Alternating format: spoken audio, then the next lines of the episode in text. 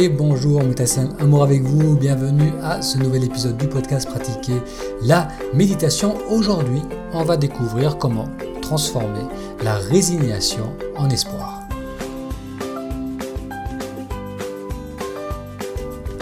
Bienvenue à ce podcast, c'est la première fois que vous découvrez le podcast Pratiquer la méditation. Dans ces épisodes, on parle de méditation et de comment la méditation nous aide à mieux nous connaître et nous aide à avoir davantage confiance en soi et confiance en la vie.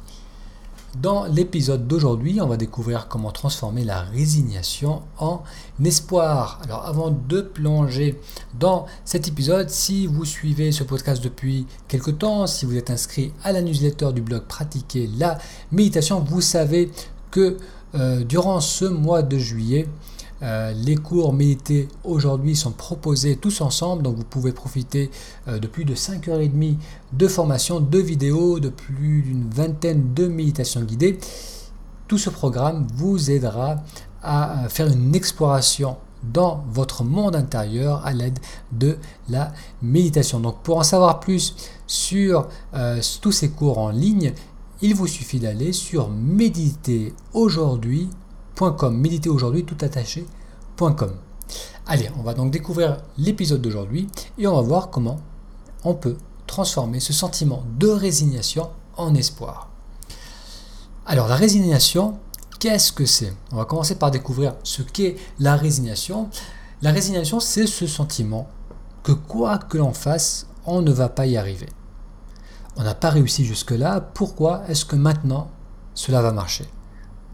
Alors que cela concerne la réussite dans une relation de couple, la réussite au travail ou au niveau financier, ou encore la capacité euh, à s'exprimer librement en public ou devant des inconnus, euh, se résigner, c'est ressentir que l'on porte un blocage qui peut être euh, dû à notre nature ou bien dû à notre éducation, un blocage qui est profondément ancré en nous et qui nous empêche d'obtenir ce que l'on désire.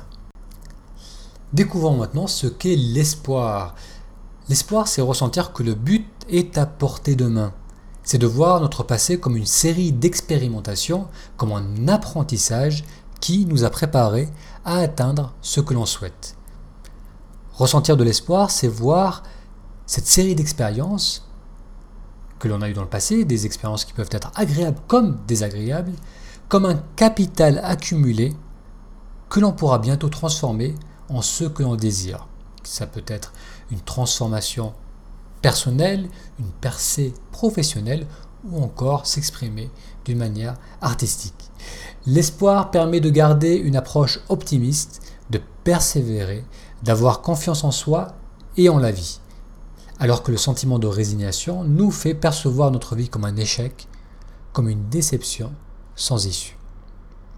Alors vu de cela, le sentiment d'espoir semble, être plus, plus souhaitable que celui de résignation. Pourtant, il est important de réaliser que ces deux sentiments sont inséparables. On peut chercher à se focaliser sur l'espoir, l'optimisme et être positif, mais en arrière-plan, au niveau inconscient, les sentiments d'inquiétude et d'incertitude resteront bien présents. En effet, lorsque l'on introduit au cerveau la notion de gain, ce que l'on espère atteindre, cela automatiquement va créer la possibilité de perte. Donc le meilleur moyen d'agir pour obtenir ce que l'on souhaite, c'est en acceptant la possibilité de ne pas y parvenir.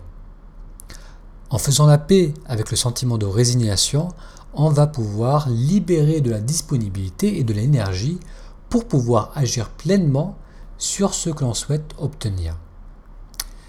Je connais une femme qui a la trentaine passée dont le plus cher espoir est d'avoir des enfants.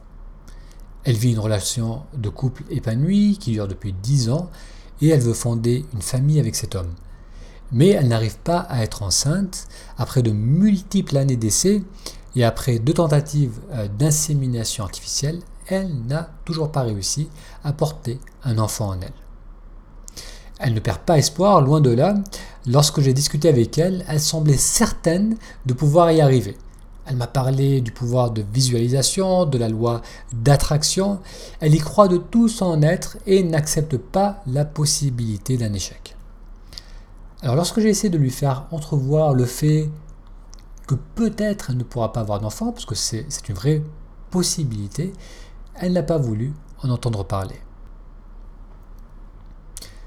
Je pouvais ressentir chez elle l'énergie qu'elle utilisait pour garder son optimisme et sa confiance, mais aussi la grande énergie qu'elle utilisait pour repousser, pour réprimer le sentiment que peut-être elle ne pourra jamais avoir d'enfant.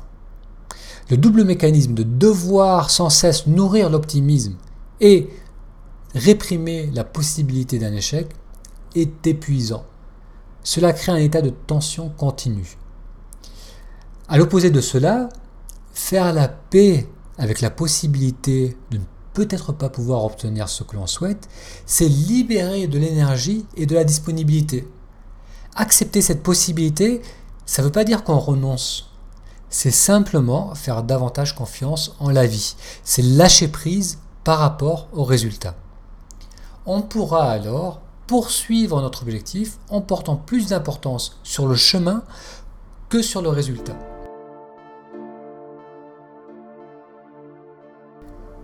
En conclusion, permettre au sentiment de résignation d'exister en soi et faire la paix avec, c'est pouvoir se focaliser pleinement sur son objectif. Merci d'avoir suivi cet épisode du podcast Pratiquer la méditation où l'on a découvert aujourd'hui comment transformer le sentiment de résignation en espoir. Et comme mentionné en ce début de podcast, pour découvrir tous les cours médités aujourd'hui et l'offre de cet été 2017, je vous invite à aller sur méditeraujourd'hui.com, méditer aujourd'hui tout attaché. Merci pour votre attention et je vous donne rendez-vous à la semaine prochaine pour un futur épisode. À très bientôt.